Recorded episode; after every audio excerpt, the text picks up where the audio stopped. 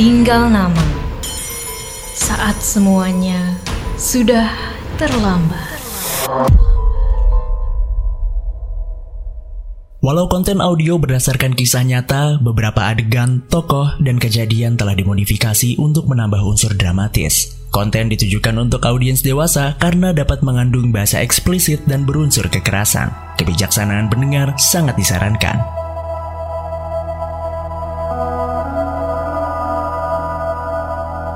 Selamat datang di podcast Tinggal Nama.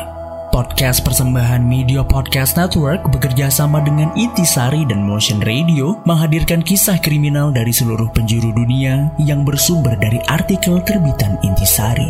Sebelum mendengarkan, jangan lupa untuk klik follow podcast Tinggal Nama dan beri rating terbaikmu. Follow juga Instagram, TikTok, dan Twitter kami di @media agar tidak ketinggalan informasi podcast lainnya. Kamu bisa berlangganan Intisari Plus di plus.intisari.grid.id dan Intisari akan memberikan diskon sampai 50% untuk berlangganan majalah Intisari di atas satu bulan melalui gridstore.id. Kisah kali ini menceritakan mobil misterius yang menjemput seorang pria dan berujung tidak kembali lagi.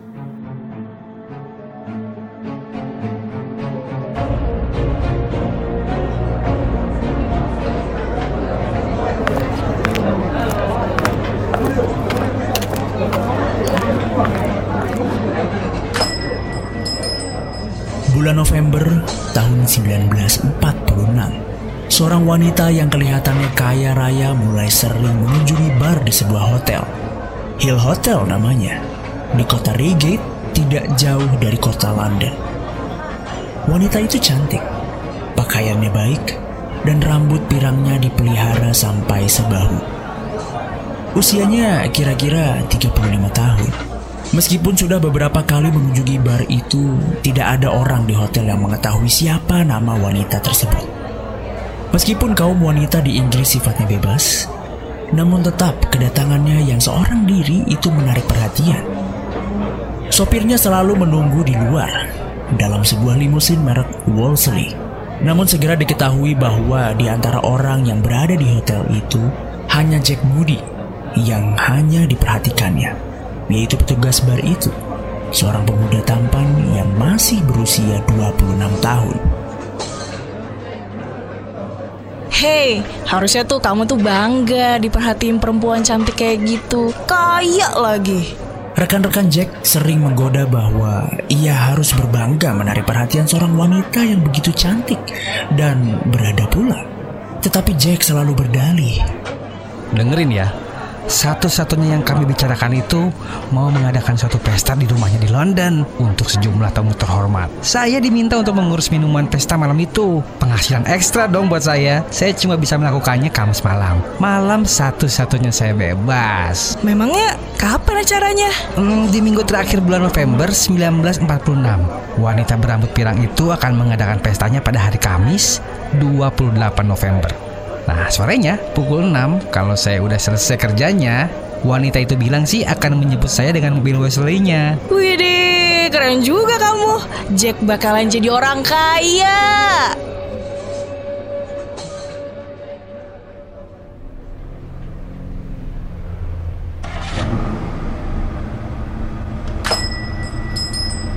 Hai, gimana? Udah ready? Silahkan masuk mobil saya. Siap. Hari Kamis 28 November pukul 6, Wolseley benar-benar berhenti di depan Hill Hotel dan Jack masuk ke dalamnya. Seorang porter hotel sempat melihat bahwa mobil Wolseley itu diikuti oleh sebuah Ford sedan berwarna hitam. Beberapa hari setelahnya, pada hari Sabtu 30 November pukul 5 sore, seorang petani melewati jalan sepi di sebuah desa kira-kira 10 km dari kota Reigate. Secara kebetulan sekali ia melihat ke jurang di pinggir jalan. Raut wajah petani itu tiba-tiba pucat. Jantungnya berdentum kencang. Astaga, itu ma ma ma mayat, mayat. Apa yang dilihatnya membuat dia segera menelpon polisi.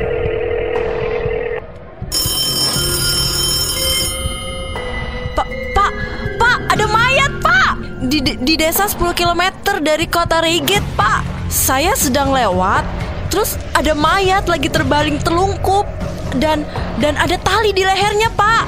Pak, tolong ke sini, Pak.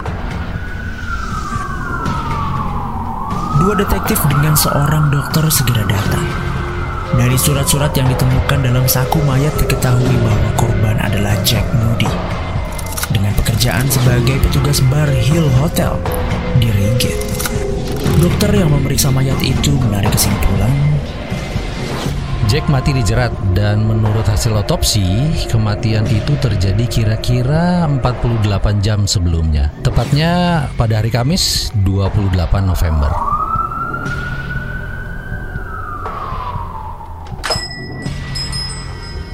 Mulai Sabtu malam hingga keesokan harinya, para detektif memeriksa pengurus Hill Hotel dan para karyawan lainnya. Permisi, saya dari kepolisian yang saat ini bertugas untuk mencari tahu kematian Jack Moody. Bisa tolong saya untuk memberi keterangan yang Anda tahu. Baik pak, saya di sini manajer hotelnya. Bisa pak, mohon ditunggu sebentar ya. Saya coba cari arsipnya.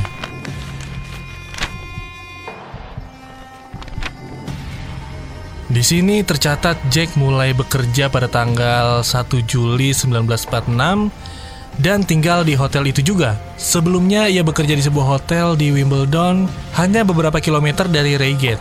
Info yang saya tahu, di situ Jack membayar makan pada seorang wanita yang membuka rumah indekos. Jack, seperti apa orangnya selama bekerja di sini? Jack seseorang yang baik dan jujur. Saya nggak mengerti kenapa ada orang yang ingin membunuhnya. Ada info lain lagi mengenai korban Jack? Hmm, saya kurang tahu ya. Jadi saya tidak bisa memberi keterangan apa-apa. Mungkin bisa ditanyakan ke rekannya ini, Pak. Halo, Pak. Iya, saya rekannya Jack. Halo, mohon bantuannya. Apakah Anda tahu atau ada info lain lagi mengenai korban Jack? Oh, yang saya tahu Jack emang pernah cerita sih tentang wanita yang berambut pirang itu. Dia emang datang pakai mobil mewah merek Wolseley dan wanita itu emang meminta bantuan sama Jack untuk ngebuat pesta di London yang dilayani Jack sendiri. Eh, waktu itu sih hari Kamis malam kalau nggak salah. Sementara informasi dari Porter, Iya, saya kemarin lihat ada mobil Ford berwarna hitam yang segera menguntit Wolseley yang dikendarai seorang sopir dan ditumpangi Jack serta wanita berambut pirang itu. Apakah tahu nomor plat mobilnya? Eh, waduh, maaf pak, saya kurang memperhatikan. Oke kalau begitu. Boleh bantu saya untuk mengecek kamarnya Jack? Boleh, Pak. Mari saya arahkan.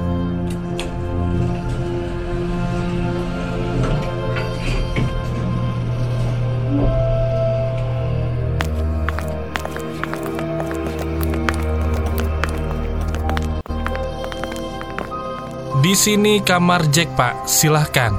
Baik, terima kasih. Saya mohon izin untuk memeriksa ya.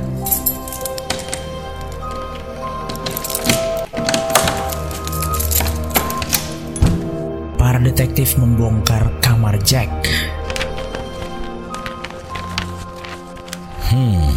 Ini banyak surat dari sanak saudara dan sahabatnya. Tetapi tidak ada keterangan alamat atau nomor telepon wanita berambut pirang itu.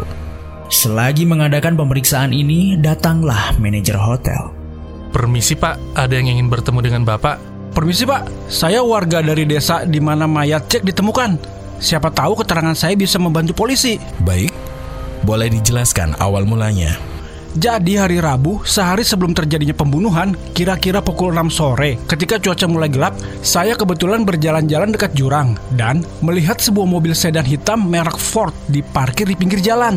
Saya agak lupa karakteristik wajahnya, karena ketika saya menuju ke sana, dia buru-buru melompat ke dalam mobil dan melarikannya kencang-kencang. Lalu saudara melihat nomor mobilnya tidak? Oh, saya ingat. Jadi sebelumnya dia menghidupkan lampu mobilnya. Karena itu saya bisa melihat nomor mobilnya dari belakang. Terdiri atas dua bagian. Bagian huruf tiga buah, bagian angkanya tiga buah juga. Tapi hurufnya gak bisa saya lihat. Cuma sebagian angkanya jelas sekali. 101. Kalau menurut portir hotel, mobil sedan hitam yang membuntuti mobil Jack itu mereknya Ford. Bila mobil Ford yang dilihat penduduk desa itu memang sama, maka ini berarti pengemudinya sengaja datang ke situ kurang dari 24 jam sebelum terjadinya pembunuhan. Sekadar untuk memeriksa tempat di mana calon korbannya akan dibuang. Oke, info ini berharga sekali buat saya. Terima kasih. Ya baik pak, sama-sama. Kekurangan pada mobil 101 itu bisa dimintakan bantuan pada Scotland Yard. Tetapi siapa wanita berambut pirang yang bermaksud mengadakan pesta di rumahnya di London itu? Scotland Yard di London diberi laporan dan pada hari Senin 2 Desember, polisi di Reigate mendapat kunjungan seorang terkemuka dari Scotland Yard yaitu Inspektur Detektif Arthur Philpott. Sosok tubuh Inspektur Philpott mirip seorang atlet, tetapi pandangannya seperti seorang profesor. Pakaiannya rapi, topinya bundar, dan selalu ada payung hujan yang digulung ketat seperti tongkat di tangannya. Ia duduk dan mendengarkan uraian kedua detektif yang melakukan pekerjaan persiapan. Setelah mereka selesai, Philpott memilin kumisnya dan mulai membuat lingkaran di lantai dengan ujung payungnya. Apakah detektif bisa bantu kasus ini? Bisa dicek terlebih dulu berkasnya? Soal nomor mobil itu sebenarnya tidak sulit. Alat elektronik IBM di Yard yang dapat memecahkannya. Cuma tinggal menekan tombol, kemudian bisa diketahui semua nomor mobil di Inggris merek Ford berwarna hitam yang nomornya mengandung 101. Dengan tersenyum pahit, Philpott melanjutkan. Tapi wanita berambut pirang. Hmm, itu soal lain. Sayangnya di Scotland Yard tidak ada mesin yang dapat menyebutkan nama dan alamatnya. Ada dua kemungkinan. Pertama, ia sungguh-sungguh kaya dan mengadakan pesta. Dalam hal ini, ia sendiri sasaran utama dari si pembunuh, dan kematian Jack Madi hanya suatu kebetulan tadi sengaja. Kedua, ia nggak kaya dan nggak bermaksud mengadakan pesta di London. Untuk ini, mengapa ia mesti mencari pengurus minuman untuk pesta itu sampai ke Reigate di luar kota London? Setiap pengurus restoran di London dapat menyediakan tenaga yang dibutuhkan selama beberapa jam saja. Sudah beberapa kali terpikir oleh saya, apakah kebetulan pesta itu diadakan Kamis malam hari di mana Jack bebas atau sengaja ditentukan pada Kamis malam setelah wanita berambut pirang itu mengetahui bahwa Jack hanya bebas pada malam itu. Sehingga wanita itu memegang peranan sebagai perangkap untuk mengajak Jack keluar dari hotel. Philpott menelpon Scotland Yard. Tak ada wanita berambut pirang yang dilaporkan hilang. Lalu ia meninggalkan kantor polisi Reigate untuk mengunjungi rumah di mana Jack Moody pernah mondok sebelum bekerja di Hill Hotel. Rumahnya bertingkat tiga. Wanita pengurus rumah pemondokan itu tinggal di tingkat pertama. Ada yang bisa saya bantu, Tuan? Perkenalkan, saya Inspektur Detektif Arthur Philford. Saya saat ini sedang menyelidiki kasus pembunuhan Jack Muddy. Apa yang Anda tahu tentang Jack? Iya, saya tinggal di rumahnya Jack sampai 1 Juli. Ya, saya kenal dia adalah orang yang sopan, santun, dan dia ramah baik ke penghuni lain. Penghuni lainnya siapa saja? Kalau tingkat kedua disewakan kepada sepasang suami istri muda, Baron. Di tingkat ketiga ada beberapa kamar. Penyewanya Jack Moody dan seorang lagi Mayor Romer. Ia sahabat tuan dan Nyonya Baron. Tidak ada orang lain yang pernah dikenal selama Jack tinggal di sini. Um, sebentar. Oh iya benar, pada awal Juni ketika Nyonya Baron sakit dan harus ke rumah sakit, ibunya yaitu Nyonya Maggie Brooke, seorang janda yang agak lanjut usia, dia datang dari London dan awalnya untuk merawat putrinya. Kemudian ia mengurus menantunya ketika putrinya masuk rumah sakit. Ketika beberapa hari kemudian putrinya pulang dari rumah sakit, Nyonya Maggie Brooke pun kembali ke London. Jadi perkenalan Jack dengan Nyonya janda itu sebentar saja. Philpott agak kecewa. Oh, begitu ya. Terlebih lagi ketika ternyata Nyonya Maggie Brooke yang berusia 66 tahun itu dan putrinya tidak berambut pirang. Tak seorang pun penghuni rumah itu yang memiliki Ford hitam. apalagi mobil mewah Wolseley. Sementara itu, mesin-mesin elektronik di Yard telah menghasilkan daftar mobil Ford hitam di seluruh negeri ini yang nomor polisinya berakhir dengan angka 101. Philpott sendiri memeriksa dan menanyai pemilik mobil tersebut. Mula-mula tak berhasil. Baru pada tanggal 10 Desember muncul sesuatu yang menarik perhatian Philpott. Sebuah Ford hitam nomor FGP 101 dipunya oleh sebuah perusahaan penyewaan mobil di London. Sejak Senin, 25 November tahun 1946, mobil itu disewakan selama seminggu kepada seorang tukang kayu, Lawrence Smith. Ia tinggal di pinggir kota London. Tukang kayu itu mengembalikan mobil sewaannya seminggu kemudian dan membayar sewa sebanyak 14 pound atau sekitar 56,42 dolar Amerika Serikat pada kurs pada waktu itu. Menurut Philpott, jumlah itu terlampau tinggi bagi seorang tukang kayu biasa, maka diputuskannya lah untuk mendatanginya. Usianya sekitar 30-an tahun, bekas anggota RAF selama perang. Mempunyai karir baik, berkeluarga, dan mempunyai tiga anak. Hanya ia sudah bercerai dari istrinya yang tinggal di Leicester bersama anaknya jauh dari London. Atas pertanyaan Philpott, tukang kayu itu terus terang menyatakan bahwa karena sudah bercerai, ia sering bergaul dengan wanita lain. Maklum, mereka suka keluar dengan laki-laki bermobil. Hari Senin dan Selasa malam, saya keluar bersama beberapa wanita. Mengenai hari Rabu dan Kamis, saya bekerja sampai jauh malam. Kalau Tuhan tidak percaya, tanyakan pada orang yang memberi saya pekerjaan waktu itu. Jadi nggak mungkin kalau saya menengok jurang maut itu pada Rabu malam atau tersangkut dalam pembunuhan yang terjadi pada Kamis malam. Apakah Anda kenal dengan Jack Muddy? Saya tidak pernah bekerja dengan orang bernama Jack Moody. Yang memberi pekerjaan sampai jauh malam kepadanya adalah Honorable Thomas John Lee yang mendiami sebuah rumah indah di Beaufort Gardens yang sedang diperbaiki. Thomas John Lee Philpott mengenal nama Leigh, seorang penduduk London yang miskin di masa kecilnya, kemudian dalam usia 8 tahun pindah ke Australia di mana dia menjadi ahli hukum dan hartawan. Bahkan juga sebagai pendidik, menteri perburuhan, menteri perindustrian, dan akhirnya sebagai menteri kehakiman untuk negara bagian New South Wales. Kemudian ia pindah ke Inggris uh, di masa usianya hampir 70 tahun dan kaya luar biasa.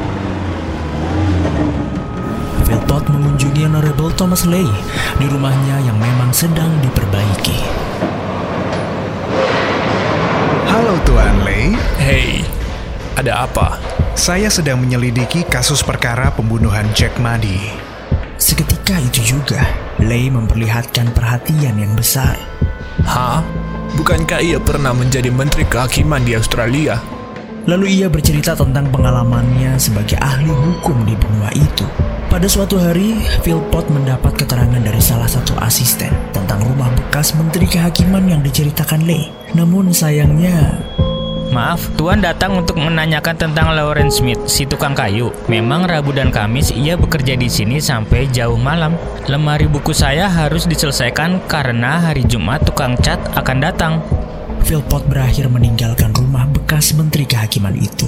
Dengan perasaan kecewa, nama Lawrence Smith dicoretnya dari daftar tersangka.